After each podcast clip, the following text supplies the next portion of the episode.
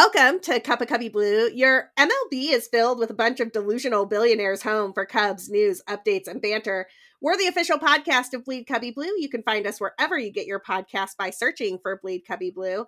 I'm Sarah Sanchez. I write about the Cubs and maybe some sort of deal if the MLBPA and MLB can actually start negotiating on terms that both sides can agree with at Bleed Cubby Blue. And I am thrilled to be joined by a man who needs no introduction, the host of the Son Ranto podcast and the co-host over here, Danny Rockett.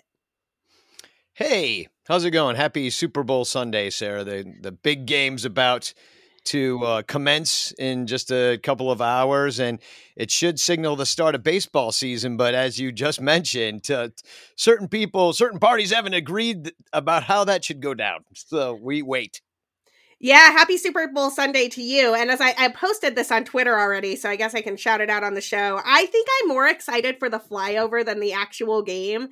My childhood neighbor and one of my lifelong friends is flying the F 16 in the flyover. So uh, I am super stoked to see him have his moment of Super Bowl fame. Pretty cool deal for my small little hometown of Price, Utah. Very cool. Very good. I'm going to tell people though it, that it's me, that it was actually me, because they never show the guy in the F-16. I'll just be like, "Hey, do you guys know that I flew over the Super Bowl? I was that guy." yeah, I no don't know.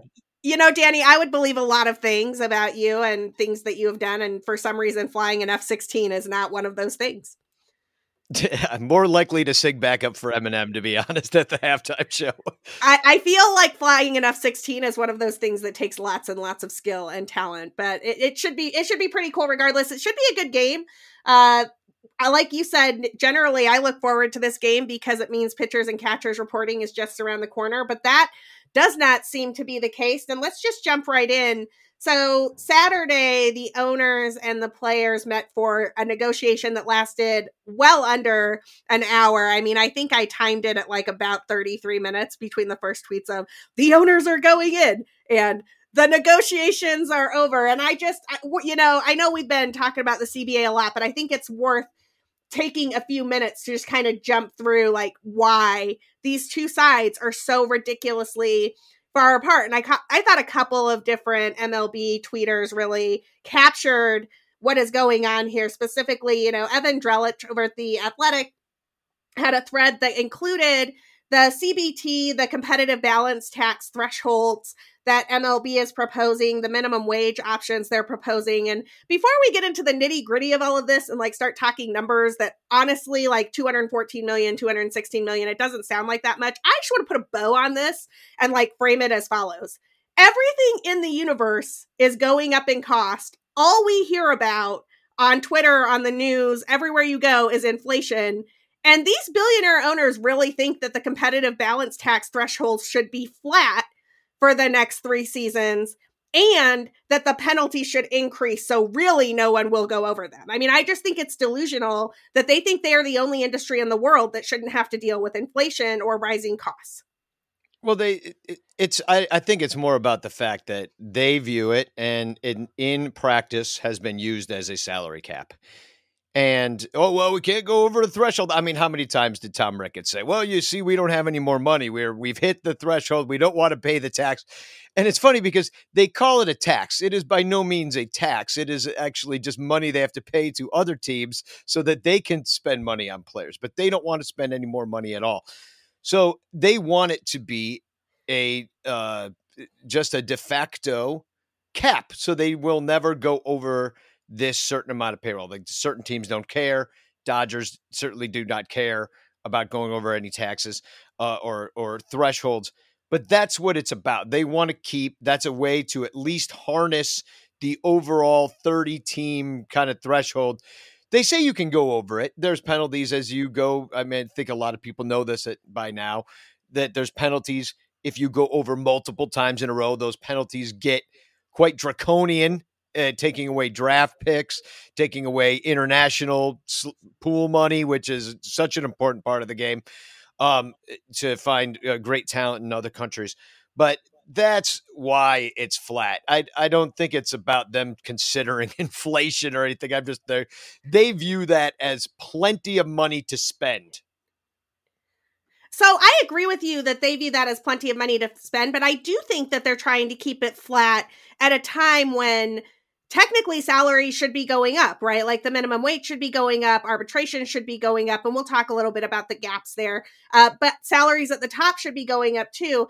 I was ta- I was talking to a friend on Twitter, and and shout out to Jason Preeny who sent me this link because I hadn't seen it before. Sent me a sent me a piece from MLB Trade Rumors back in December that looked at the CBA threshold since the time it was instituted and how much they increased year over year. And I, I, apologize to readers that I'm going to go through a bunch of numbers here, but I think they are illustrative about how the CBT thresholds have moved over time until recently, where they just haven't moved at all. So the in 1996 there was no luxury tax at all. In 1997 it started at 51 million dollars. Uh, in 1998, that went up to $55 million. That's a 7.8 increase over the 1997 number. And 99 goes up to 58.9. That's a 7.1 incre- percent increase, right? Like that is a, that's an increase going up. And you could sort of see how that would work. Then you start to get into the modern era. Like so you go through the 2000s the the cbt increases and i'm not going to go through each one of these because everybody would get really bored but it increases at rates of like 6% 4% 5% that's pretty standard until you get to 2012 and in 2012 there is no increase. It's at 178 million. In 2013 there is no increase in 2014 there's a 6.2% increase there's no increase in 2015 there's no increase in 2016 so that 6.2% is for that entire five year period. Remember, they used to increase at 6% each year. Now they're just not increasing it at all over a five year period. In 2017, it goes up to 195, which is a 3.2% increase. And then it's 197, a 1% increase. 2020 goes up to 208 million. That's a 1% increase. 2021, 210. That's a 1% increase. And you can sort of see how this has gone from we used to increase it like 7 5% a year to now we're going to increase it 1% a year to if you look at the current proposals it's currently at 214 million they want it to stay at 214 million for the next 3 seasons and then they'll bump it up slightly 4 years from now that's not sustainable like you cannot just ca- keep the salary cap flat and play that's how players get less of the pie every single time and it's deliberate in my opinion well, the point of it in the also in the first place was to keep teams like the Yankees from just spending such a ridiculous amount more because they had such a large market. They had so much so much more money than all the other teams. So, but what it's become now, it went from a way to keep teams from spending a lot of money to make it so that teams have an excuse not to spend money at all. Except, uh, of course, if you're the Dodgers. Now, the Cubs were over a few years as well too. But you know, once again, if they have the money to spend, it shouldn't be considered a tax. Like this, does this. I mean, they call it a tax. This money isn't where's it going? Where's the money going of from this quote unquote tax? It's not going to the federal government to pay for you know weapons or uh, or a program you disagree with. Like no, it's it's it's going. Isn't it not going back to other teams? I think it's supposed to go into a pool that goes back to other teams for like some of well, I, it's separate from the revenue sharing. I'm actually not sure where that that tax money goes. I'm sure it gets divvied up amongst the owners in some fashion so That's that they I'm have saying. millions of dollars they can take to the bank. I'm saying they're mad about some tax, but like, where's this money going in the end? Like, do they pay it what, to the, the the veterans fund? Yeah, exactly. It's probably sitting in NFTs right now that they've they've uh, switched it all to Bitcoin at this point. Dude, so, we're gonna uh, get to the no, NFT but, thing in a second. Like that oh, was an absolutely little... ludicrous mo- moment in Rob Manfred's presser. Oh, they just get more ludicrous as time goes on. But um, so yeah, I mean, it's the this threshold situation is stupid anyway. Like it's a luxury tax. They fought against the luxury tax. That was a that's always been a, or, or they fought against a salary cap. They've always the owners have always wanted one, and the players have never wanted one. And and so that the answer, the the way they split the baby was luxury tax. Well, it's a salary cap, is what it is. It's not being used in any other way but as a salary cap which I, it just you know that's this is one of the main tenets of how that the I think that the MLB players have been getting kind of squeezed over the years based upon the revenue sharing of the major league teams. The major league teams have grown their franchises. The Cubs have tripled in value since Ricketts bought the team. So, name one investment that you have that tripled in value at all. Like nobody's house tripled the value. You know, like none of this happened. Just a major league baseball team. Um, Apparently, the stock market, yeah. the the stocks yeah. out there. If you have the right the stocks and the right advisor, yeah. uh, that went up more. That was a surreal moment from Rob Manfred's presser where he revealed that they paid some Wall Street dude to come in and explain uh, and analyze the books that nobody else can see. Waiting on the books, MLB. Happy to look at your books anytime. Um, but they paid some Wall Street guy to come in and compare it to the cost of, hey, what if you just took your $600 million and invested it in the stock market? And that Wall Street guy who was being paid by MLB assured the league that they would have done better in the stock market than owning an MLB franchise, which honestly, like, that is one of the more absurd things I've ever heard from a commissioner of baseball. Obviously, there is more risk in the stock market than there is in owning an MLB team, and no one has ever lost money on a Major League Baseball team, but they certainly have lost their entire retirement in stocks. So, that your move, Rob yeah. Manfred, that was ridiculous. Well, technically, Ricketts could have could have bought as many bitcoins as he could have found back in the day, and and could be a quadrillionaire right now, you know, if he wanted to be. But of course, it would all just be uh, you'd only be able to buy those bored ape NFTs at this point with the money, but you could still. or dark dark web materials. you but, know, I, um, I can't even keep up on NFTs. They are such a racket. No. But I, I mean, I thought that was a telling moment. Rob Manfred comes out, all baseball fans want all they want is is spring training going to be delayed? What are you doing to make sure there are going to be games? And instead on thursday he walks out. And i think it was one of the first things he says. He says you know tom ricketts gave us a real interesting presentation on the future of nfts in baseball. I almost turned the press conference off. I was just like really? Nobody has ever cared less about tom ricketts presentation on nfts rob. Oh Except no, I actually really care a lot, and would I have loved to have been at the Tom Ricketts NFT presentation? If he thinks he gets booed just mentioning a TV station, imagine he comes out at Cubs convention he's like, "Introducing the new Ernie Banks NFT collection," and we're all like! You know, what I mean, oh man, the crowd would erupt. They'd start throwing chairs. I, I it would could get ugly. No wonder they didn't do the Cubs con. Um, no, it's that was a surreal moment. I think it's going to get surreal. I know that MLB actually has a whole. It's they're trying to capitalize in the way that baseball cards.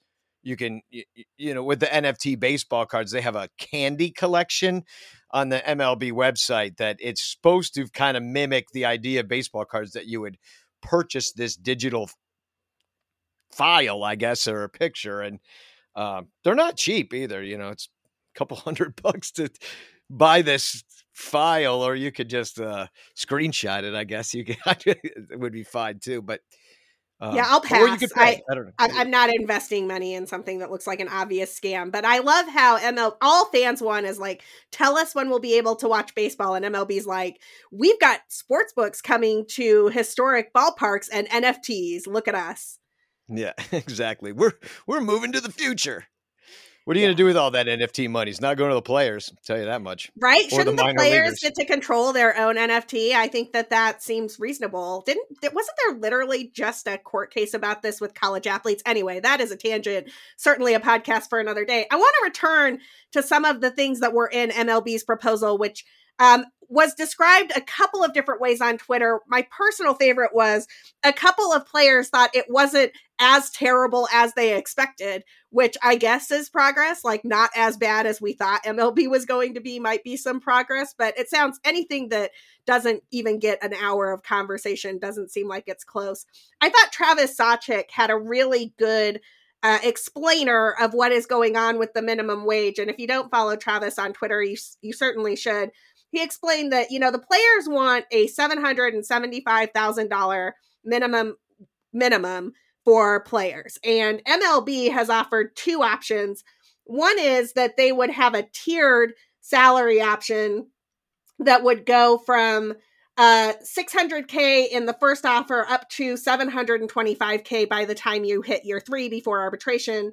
The other is that there would be just a $630,000 flat minimum wage. And, you know, I want to give MLB a little bit of credit here. That's just the tiniest amount because this is actually a raise. It is a raise against cost of living, it is a raise against inflation. But it is worth noting that that would still be the lowest minimum salary across professional sports. So if you are an NFL player, the minimum salary is $660,000. If you're an NHL player, the lowest minimum salary you can make is $750,000 and if you are an NBA player, the lowest minimum salary you can make is $925,258 and frankly, all of those dudes play shorter seasons than baseball players and don't have to deal with a minor league system that is designed to keep them in poverty for multiple years before they get paid.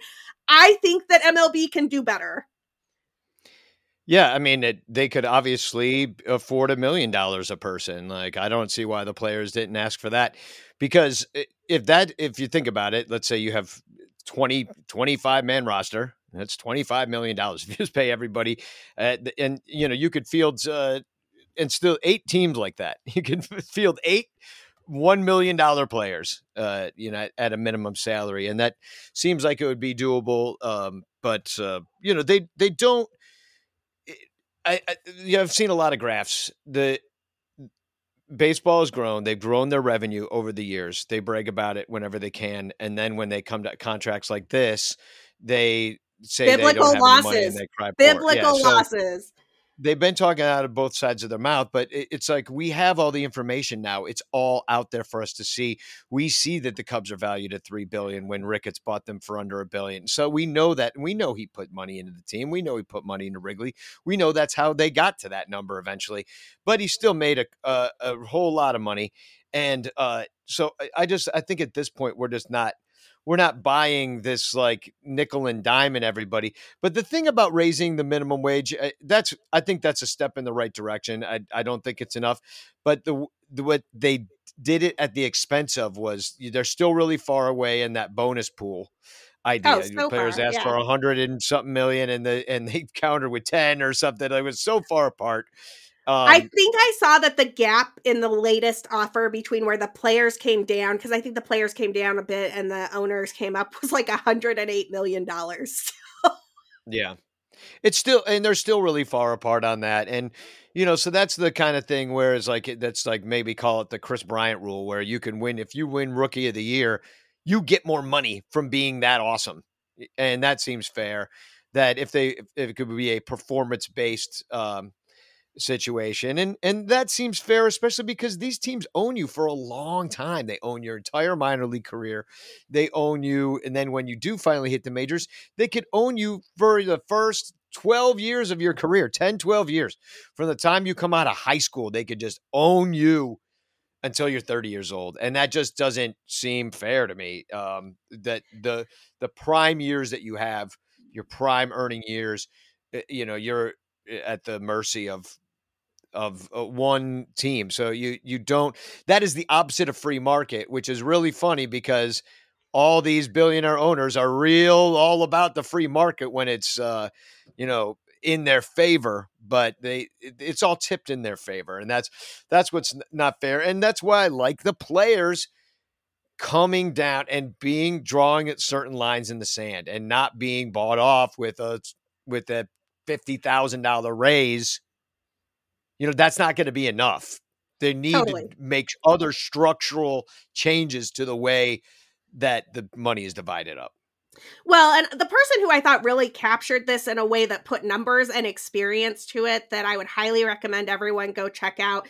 Casey Sadler was tweeting about this all throughout the weekend talking about his experience financially in the minor leagues, in the major leagues, what the money actually looks like. And, you know, he said it may look like millionaires and billionaires arguing to other people, but from 2010 to 2014, Sadler made nine to ten thousand dollars a year. He did not get a super high draft bonus pick. So he's not somebody who's sitting on like $700,000 or $1.5 million from a big bonus pick, check. He that is the money he's making. He's making sub minimum wage money to play in the minor leagues. He then gets hurt. He gets put on the 40 man. He gets this and that. The man has not made a ton of money through his entire MLB career. You're looking at a period where he maybe from 2010 to now, between injuries and rehab and 40 man assignments and this, that, and the other thing, he's made maybe $1.5 million over a 12 year period. If you average it all out, and really that money only started coming in when he hit the majors recently, that is the experience for like 70 to 80% of players. The vast majority of players are Casey Sadlers. Yeah, and the agents are going to take a giant cut of that, and the government's going to take another giant cut of that. So it's not like he's just sitting on a million in the bank and compound interest Correct. is how he's paying his mortgage. It's like, you know, and plus, like, are, you are you expecting a major league baseball player uh, to perform at a really high level when he's worried about his mortgage and whether his, he can send his kids to a good school and th- things like that? You know, you're asking these people to live like I don't know, like I won't say, I won't say like a middle a lower middle class life or something like you're asking these people to scrimp and save and p- perform at a high level. I'm just saying that if it, well, I mean, here's a prime example. There is a Twitter follow, and he's got an organization called Adopt a Minor Leaguer. And Adopt a Minor Leaguer on Twitter last year, or right at the beginning of the pandemic, those teams told those players they didn't have to do anything with them. They left them in the middle of a pandemic without housing, without anywhere to go. And they had no food and they had nowhere to live. And they were just at spring training where they're not getting paid at all. And they're just like, oh, sorry, I guess spring training's off. Yeah, I don't know. You might be from another country and here on our dime, but like, you're sorry, on your own. And there is no season. Sorry. Like, I don't know what to do. I mean, left all these players in the lurch, and who came had to come in and help? Fans. Right. Fans came in and helped. Yep. In mass. And, you know, we talked to a couple of these guys. There's uh, Delvin Zinn was one of the guys we helped. There's a guy, the Zinnmeister, uh, played for the Myrtle Beach Pelicans. There were a couple other guys we helped. I forget their name. Delvin, I remember because we interviewed him. But it was like, you know, it's like, come on. It's this is not like these guys are not, for the most part, just like living like, you know, uh, kings and rappers or, you know, like no, totally. lounging by the pool all day. You know what I mean? It's it's not how it is. And they got to train and stay in top physical form. And you're like, oh, let's let them just eat fast food because they can't afford anything else. Let's I make mean, them eat gas gas station hot dogs.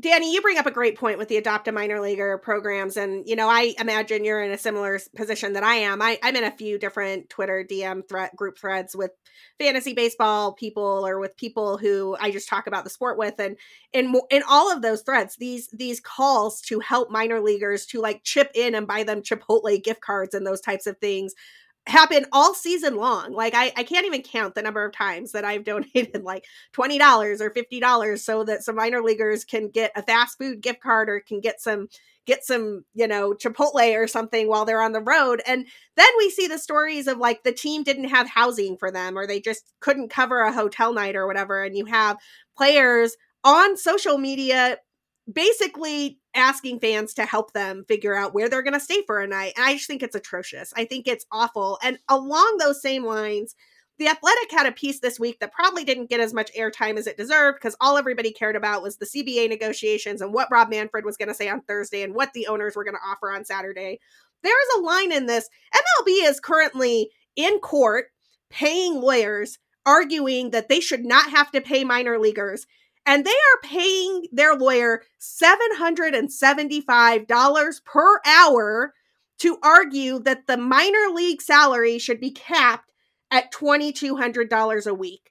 Like, that is gross. That is absurdly gross that they think it is a good investment to pay high five, low six figures to a lawyer to argue that they shouldn't have to pay the talent in their farm systems. It's awful.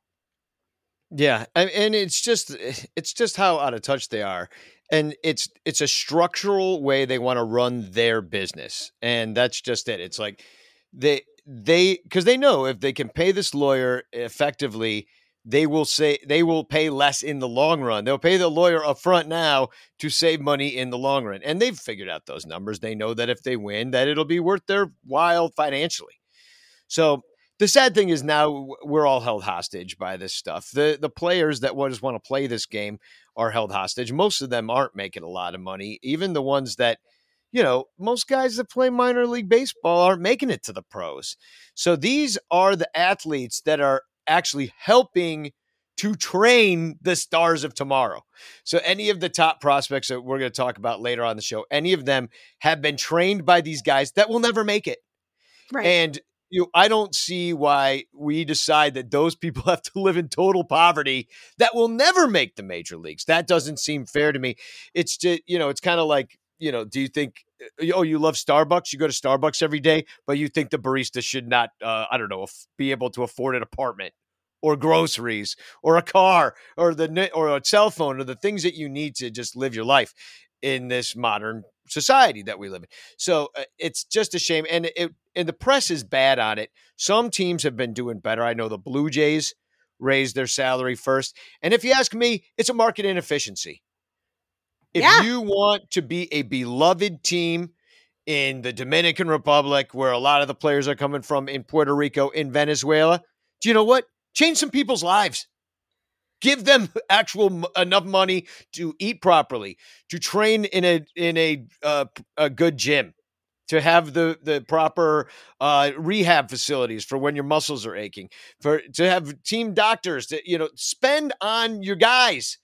And if you do that, more people will want to play for your team. It's funny how that works. It's like Google offers everybody lunch and they're like, okay, we'll work for the big evil empire Google. Like, and they get convince everybody to work there because they give you free macaroni and cheese. You know what I mean? Totally. Like with bacon in it. Yeah.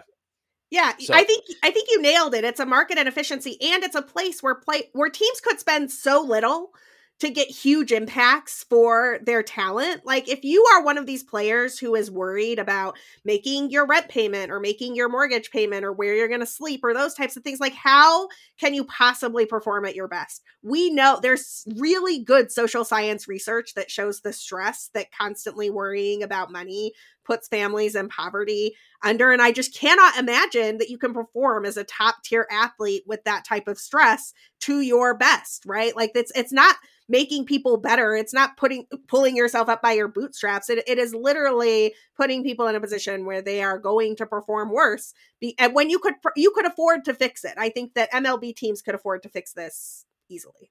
Yeah, well, 25 man roster. let's say you tripled their salaries from eight thousand dollars, and you gave them twenty five thousand dollars a year. That's like six hundred and thirty thousand dollars for your for your minor league payroll. Right. That seems kind of doable. Like, I mean, right. I know, One I know they're not league. making a lot of money. Yeah. One MLB minimum per team. Like that's it. Yeah, one MLB minimum per team. I think they could probably afford that. I mean, I, they're they're billionaires. I know they can afford this. This is this is a rounding error for their accountants. You know what I mean? Like, oh, we were six hundred twenty-five thousand ahead this month. Oh, fabulous! I mean, this is basically a 0.25 basis point interest rate hike, you know, for these guys. Like it's it's nothing. And they could afford to spend. And the thing is, $25,000 a year for each one of these guys, that changes their life. And it's not a lot of money. That's still like you could still qualify for food stamps. Right. At 25,000 a year.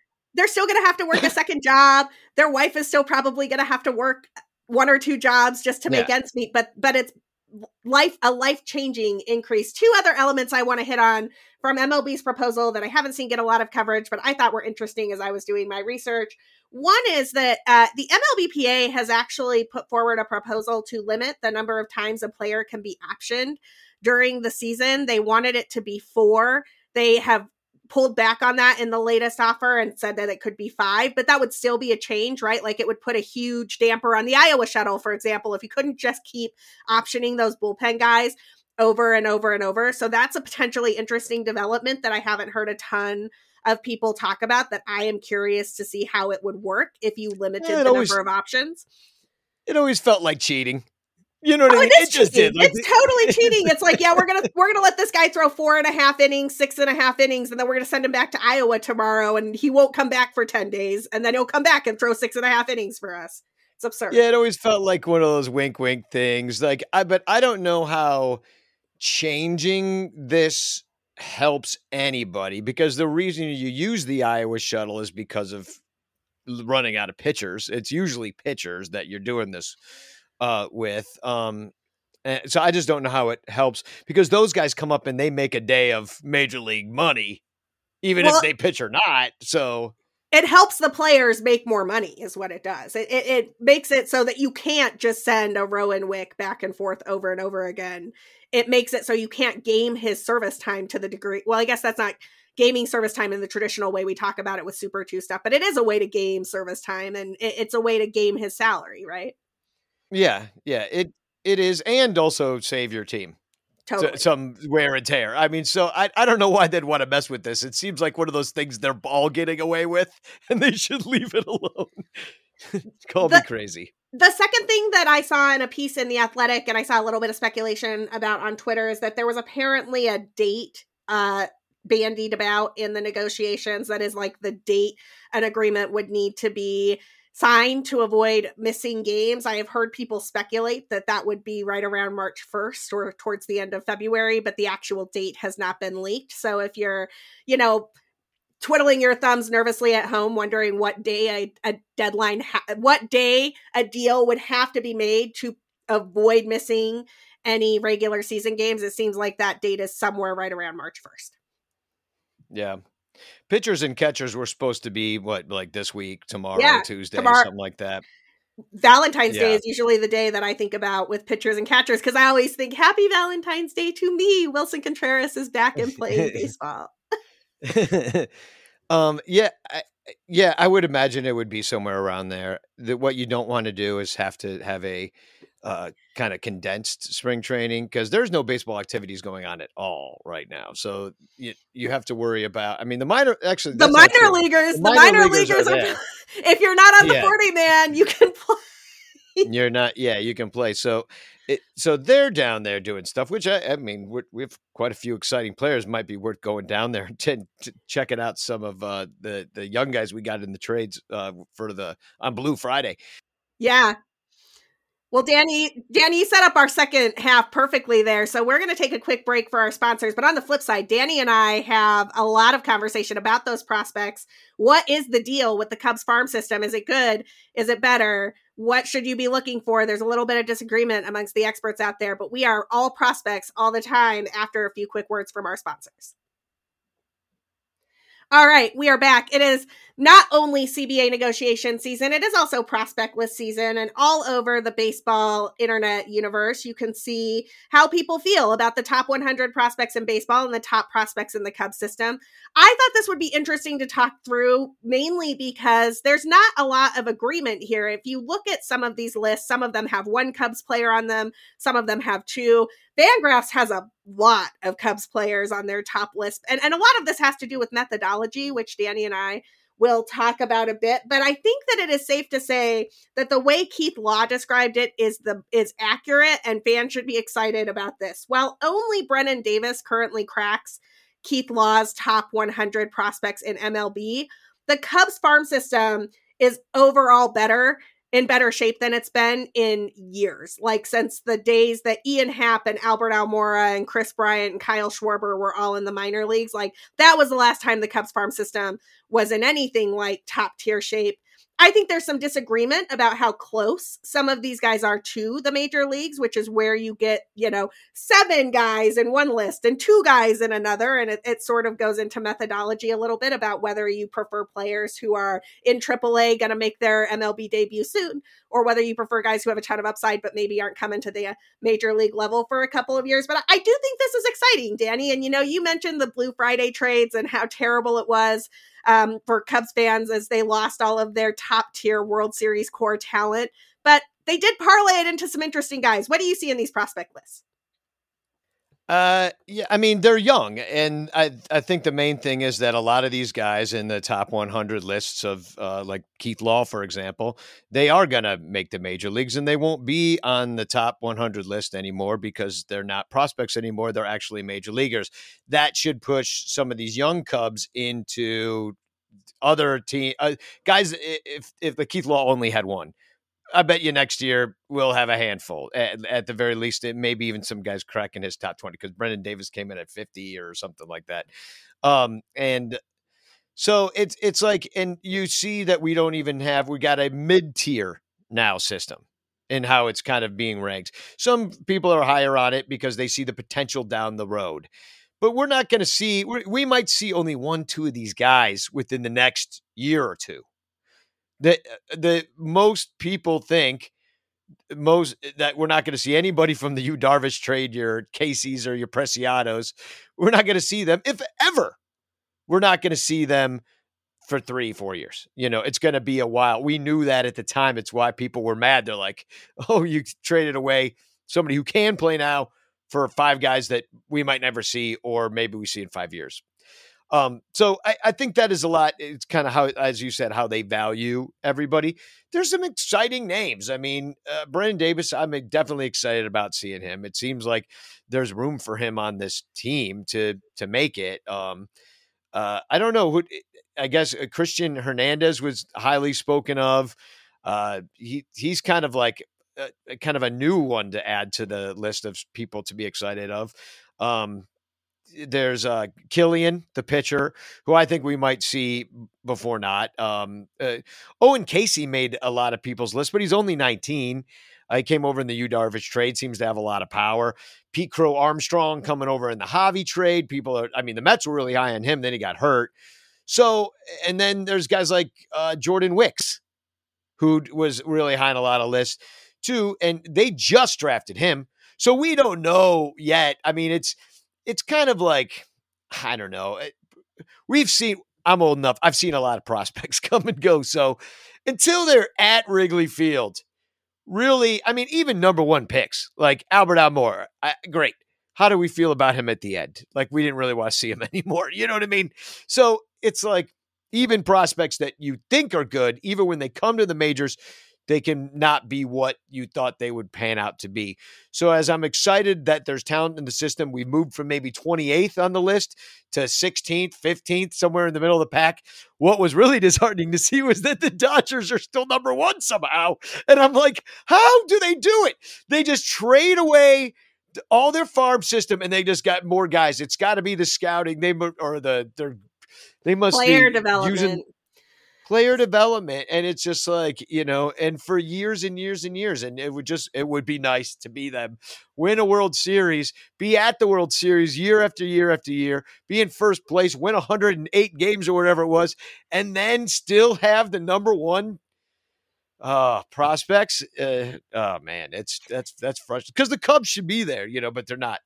Yeah we'll talk about the dodgers in just a second. I think a couple of things you said uh, throughout that I want to highlight. One is that while there isn't a ton of consensus about where the Cubs farm system ranks overall, because some people care more about proximity to the majors than others, I've seen everything from 16, 15, I've seen as high as seven.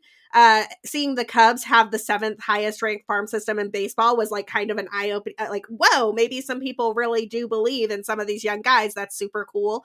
Um, but one of the things where there is consensus, and I think you nailed it, is that Brennen Davis is the top prospect in the Cubs system. He is in, going to start the season likely in AAA. There is a if the Cubs are competitive in the fall, I think that you could see Brennen Davis as a late season call up to be a big impact bat to help the Cubs out. I think that that puts some pressure on the outfielders who are really kind of I don't know, you know, Danny, you and I've talked about this before, but I think that the outfield for the Cubs right now is a little bit crowded, right? You've got Jason Heyward out there, you've got Ian Happ out there, they signed Clint Frazier, they brought in Harold Ramirez, you've still got Rafael Ortega who proved that he's at least a platoon guy that you should be interested in half the time. That's a that's a crowded outfield, and Brennen Davis is coming up and could be better than all of them. It's an interesting situation to see who who makes it out of that outfield has kind of put some pressure on the guys who are there. Yeah, I mean Clint Frazier's the new Joc Pederson. You know what I mean? I don't think that. I think you'll see Brendan Davis when the Cubs are five or, or below five hundred at the All Star break, and they and they decide to uh, you know trade off uh, whatever they have. That if he can be anywhere near Joc Pederson, uh, you know, kind of uh, prowess at that point. Little pop, you know, play a little corner. I feel like I could see them just kind of keeping keeping the flip machine going uh, from last year, because uh, without, I mean, I know they went out and uh, signed Stroman and everything, but without signing at least another top tier pitcher, at least, uh, I mean. I'm not real confident with what they're throwing out there up the middle second and short. Uh, you have you still don't have a you don't have a replacement for Rizzo. You don't have a replacement for Bryant. You don't have a replacement for Javi. You just don't. You have g- uh, guys, but you don't have those guys, and you don't have that kind of top tier talent. So I'm wondering uh, what their plan is really because you've got some major league talent and then you've got dudes waiting in the wings it really depends how the season goes. It depends who else they would sign. There's a lot of ifs. Uh, I understand caveats to what I'm saying right now, but I I could see Brendan Davis being around even before then. I really could, just from a transactional standpoint.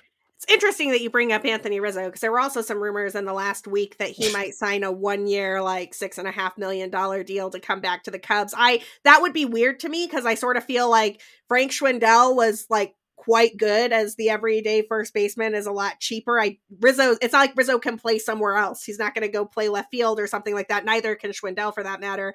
I suppose you could have Rizzo be your DH, it would like keep his back from acting up. He could just hit, and maybe that would be helpful. You leave Frank Schwindel out there to play first, but I don't even know if I love that. Rizzo's probably a better defender at first base than yeah, Frank Schwindel yeah. is. I mean, and we already gave the DH position to Nico or Nick or whatever, whoever's not going to be playing yeah, second Nick, base after Nick, the Cubs sign a Nick shortstop. Magic. Yeah, exactly. Yeah, we've got. Uh, you know, I was thinking about today, not to go off on too much of a tangent, but the whole Nick Madrigal, Nico Hoerner uh, up the middle situation that I'm not too confident in. I think the thing that it reminds me of so much that why I don't like it is the the Cajun connection. I that's got, exactly yes, Th- Theriot and Fontenot. It is Theriot and Fontenot too. Except all, now it's the it's the Nick connection, Nick Nico. I know, I know. I, and I'm just like, yeah, it's why I'm not really sold on it. I mean, once you watch somebody like Javier Baez uh, play shortstop, the bar is set high because not only was Javi your best shortstop, he was your best second and third baseman too on the field. And I mean, they probably could have just given him the whole uh, left side of the infield and been okay with it. That's so funny that you say that. I think in 2017 or 2016, I made kind of a I made a map of the Cubs defensive positioning as to who covered where. And it was like Kyle Schwarber had this little tiny corner in left field. And Kris Bryant had it had a bigger corner in like th- at the third base area, but like everything from like the fence all the way to center in the outfield and down in the infield. It was like Javi land. Like it was like it was like here are the zones that everybody else can play, and Javi covers everything else. yeah, I I don't foresee Nico Hoerner covering that kind of ground. No, I, I just I don't I, either. I don't. Yeah, well, I, also feel like Nico will be a great second baseman in the major yeah. league. So why put him at shortstop and set him up to fail? Just get yourself an actual shortstop and let Nico be an outstanding second baseman. Yeah. And of course, you know, we all are pining for Correa and then, you know, Story and eh, there are there are shortstops in the market Javi is no longer one of them, having signed with the Tigers. Every time I remember that, I get sad. Me too. I'm gonna have to go watch a few Tigers games just so I can get my Javi fix because I'm telling you, he's the most exciting man in baseball, and I love watching him play. Well, and one nice thing about the prospect list is that there are eh, a lot of promising shortstops. They're yeah, pretty they're low 17 in the minors. years old. Yeah, they're all 17 years old, but you know they're uh, you know, Christian Hernandez is only 18 right now, um, and he's pretty high on the list. Uh, Triantos is another. Well, he's like shortstop second, but Reggie Preciado. Ed Howard, man, Ed Howard. Ed Howard, although he had kind of a rough year at the plate his first year. Um, the but people are making things about Kevin Made uh, as well. So you've got some guys who could come, but they're just not ready yet. And so there's got to be someone. And if you wonder if you do go on out and sign a top tier shortstop, you do that if you can. Uh, you just get Correa; he's really good. You know, you. I don't think you'll be sad about that decision. Uh, but it does make you wonder, like, okay, well now you got a bunch of shortstops in the system. That maybe you can trade for something else that you might need down the line because you're kind of locked up at shortstop. So I mean, well, every signing have impl- implications for the future. Although these guys are 19, so we're still far away from whether they even have value.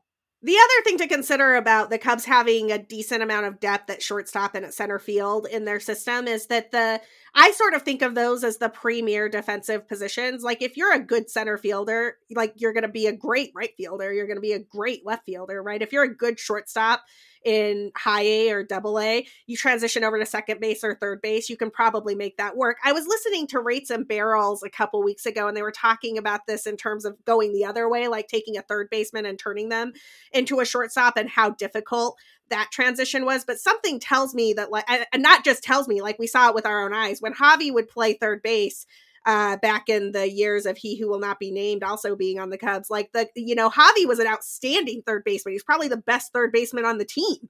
Right. And so yeah. it's one of those situations where you stack up at those premier defensive positions. And even if they don't pan out at shortstop or center field, you, you can move them to a corner and they're going to be, or move them to second base and they're going to be just fine. So I, I really love what the Cubs have done there with that. I want to mention a couple of other names that you didn't mention uh, when we were talking through prospects. I think that Kevin Alcantara, who came over in the Rizzo trade, is particularly interesting. He's really high on the Fangraphs list. He's actually second, um, just ahead of Owen Caissie. And uh, our own Josh Timmers over at Bleed Cubby Blue released his top five Cubs prospects. He does a great great job writing up all of the different lists, why he differs, and where he makes those decisions. You should check out Josh's article that came out in early February last week about the Cubs' top five prospects. But he has Alcantara at number two as well, just ahead of Christian Hernandez. And I, and I think that's, you know, really interesting, right? To have both of those guys who are so young and so awesome defensively that high up in the Cubs prospects list. And then just for um, context, he rounds out that top five list with Owen Caissie at number four, who we've already talked about, and then uh, Caleb Killian, who you mentioned earlier, who came over in the Kris Bryant trade uh, at number five. So I think that there's a lot of young, good talent there. Yeah, and Killian, I kind of wouldn't mind talking about him more. Uh, you know, he seems that he could be kind of close to the majors as well, and talk about having a cost controlled starting pitcher in your rotation for uh, for the foreseeable future that performs at a high level, uh, that would be nice. We haven't seen that in a while. The Theo's mantra was buy the pitching, and he did. That didn't really work. Then out. they ran out of money. Yeah. Uh, the the cool thing about Kevin, Kevin Alcantara is how giant he is. the dude is six six, but he's only 188 pounds because he's 19. So he's already like they're they're I think they're thinking that he's going to have plus power depending on how he can develop. And this is why development is so important. That's why we want these guys eating steaks.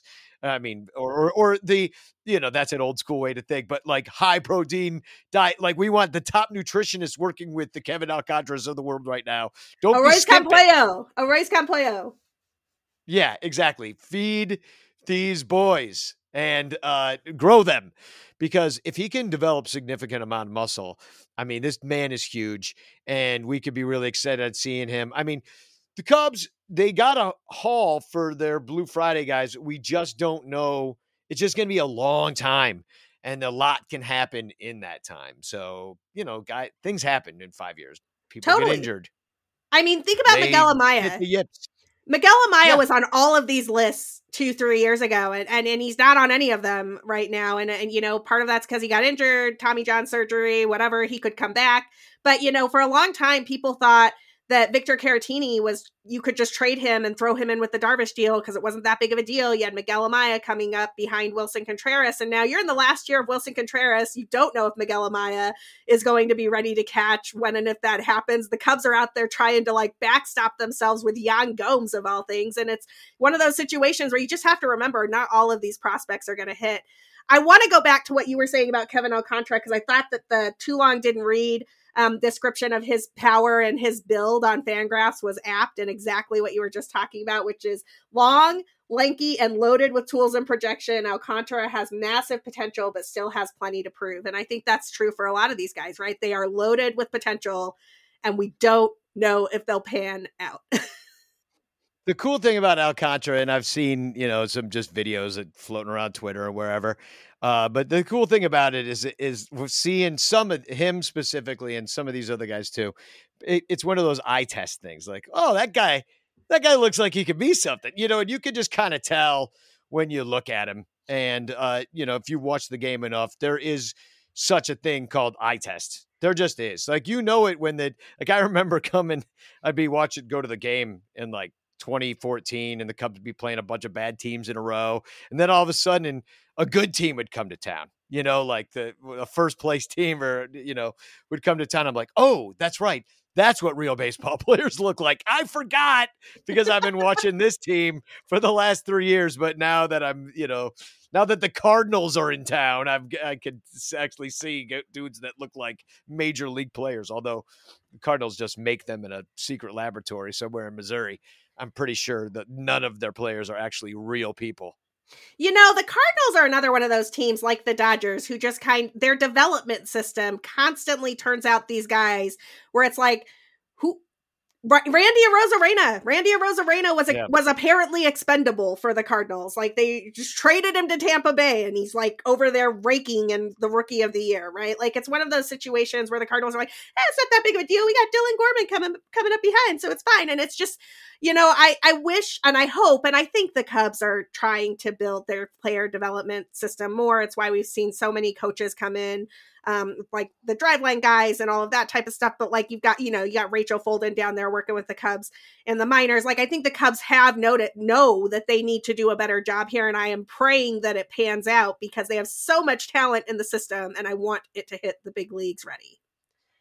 Yeah, and uh, that's what uh, I'm happy the minor leagues will be happening, even if the major leagues won't be happening, because then at least these young guys will not be missing any more development time like they did in 2020 and um, so because eh, it's it's so important you know it's funny it, our mutual friend crawley and my uh, co-host on the Son Ranto show he was talking about how um, it, his daughter's uh, orchestra that uh, he's had to go to a few of these concerts recently that they've started back up and he says man the kids aren't good because you know what? They were home. They weren't playing music for 2 years. They were uh, remote learning. They didn't have band class. They were they they couldn't play wind instruments in a band room because of covid and now they stink. And now they're way behind in what the normal junior high uh, flute player should sound like. They don't know what they're doing and uh, and so we don't want that to be in the minor leagues. I hope they don't screw this up. This is how people get injured too. Right so, uh, so I don't want them to rush spring training for it, and I don't want to, to them, to mishandle these this uh, uh, crop of talent that we now have uh, turned our uh, our old stars into. You know, I also before we we close out this episode, I want to talk about a couple of more dark horse candidates who could come up and help the Cubs in 2022. Because one of the things that jumps out to me as I look at these prospects lists, and I'm looking at the Fangraphs one right now, just because that's the one that I tend to go to, but is that you've got a ton of really great talent in that like top 10 range, but none of that talent is really estimated to hit the big leagues for the entire season in 2022. It's not until you get down into the 13, 14, 15 range that you see some guys who we've already seen, who we like a lot, you know, the Jordan Wicks of the world, the Manny Rodriguez's of the world. Like those guys are going to come up and play some innings and they're going to throw some innings that will matter. Um, one guy that I am keeping an eye on who I wrote about uh, at Fangraphs when he was traded over to the Cubs is Anderson Espinoza. You may remember Anderson Espinoza as one of the top tier blue chip prospects who went over to the San Diego Padres in the deal in a deal with the Boston Red Sox and and he got waylaid by injuries a lot. I think he's had two Tommy John surgeries, but last year at the end of the year, he looked out standing in the Cubs farm system playing in double A. And if Anderson Espinoza is real, the, the kid is 24. He has always shown elite pitching tools, and he could be up in 2022 and be an impact reliever for a team that could really, really use him. Yeah, I mean, really got sidelined. Uh, out, he pitched in 2016 and then not again till 2021. So that's uh, talk about missing development. But uh, like you say, at uh, I mean, it's a small sample size, 13 innings pitched. I'm looking at it right here. Um, he did walk a lot of guys, eight walks in that kind of time, but 16 strikeouts in 13.1 innings and a 1.35 ERA. So even though he did uh, put men on via the walk, they didn't they didn't score uh, because he struck everybody else out. So um, that's good to see. He didn't. Uh, I don't believe he gave up any home runs in those 13 innings. So you always like to see that. But you know, if the Cubs turned like half a year of Jake Marisnick into Anderson Espinoza, and he comes up and he yeah. and he can be like a, a, elite setup guy, like he can be the next Andrew Chafin or the next Ryan Tepera.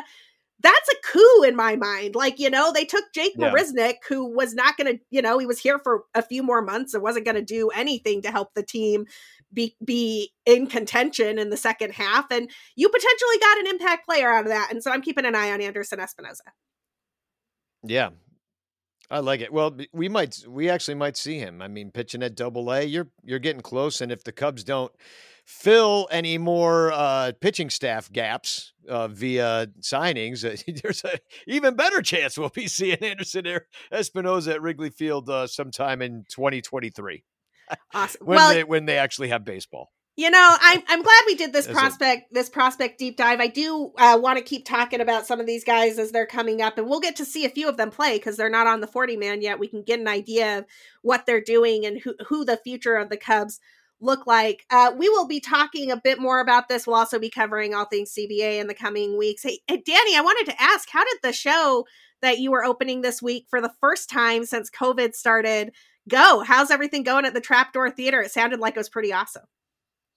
It's going great. We were recommended for a Jeff Award. This is the martyrdom of Peter Ohey at Trapdoor Theater, and uh, there's four four more weeks left of the show, so you can still check it out depending on when you're listening to this episode. But um, yeah, we got a Jeff Award recommended, which is basically Chicago's version of the Tony Awards, and it's uh, if and also um, we've been selling out pretty good. Uh, we got great reviews. Uh, th- just this morning the dueling critics uh, were talking about us for about 20 minutes on the radio and uh, just glowing review. We were all nervous. I was walking around. I was actually walking around Wrigley Field when I was listening to it.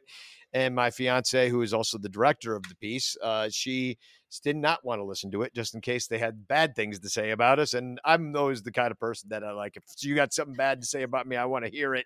I'm going to hear it before everybody else so I know my response before anybody else. So I was walking around listening to it and I was all smiles because they loved it. So it's felt really good. Um, it's a it's a great piece. So go check it out at trapdoortheater.com. You can find uh, out how to buy tickets two for one on Thursdays if you want. Awesome well, you know, every things are opening up again. Stuff is getting ready. It sounds like there might even be a lifting of the mask mandate in Chicago or in Illinois soon. I'm I'm really looking forward to that, and I'm hoping that we can celebrate with some baseball in the summer if MLB can get its act together. We will be following all of those developments here on Cup of Cubby Blue and at Bleed Cubby Blue. In the meantime, Danny, where can people find you?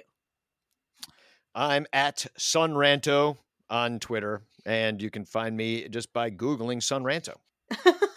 you can find me at, at BCB underscore Sarah. You can find Andy and what she's up to these days at, at BRYZ underscore blue. You can find all of us and our latest baseball takes, plus references we make on the show here at, at Cup of Cubby Blue. We will be back next Monday with everything you need to know about whether or not we'll actually get to see baseball on time this season. Until next time, bye.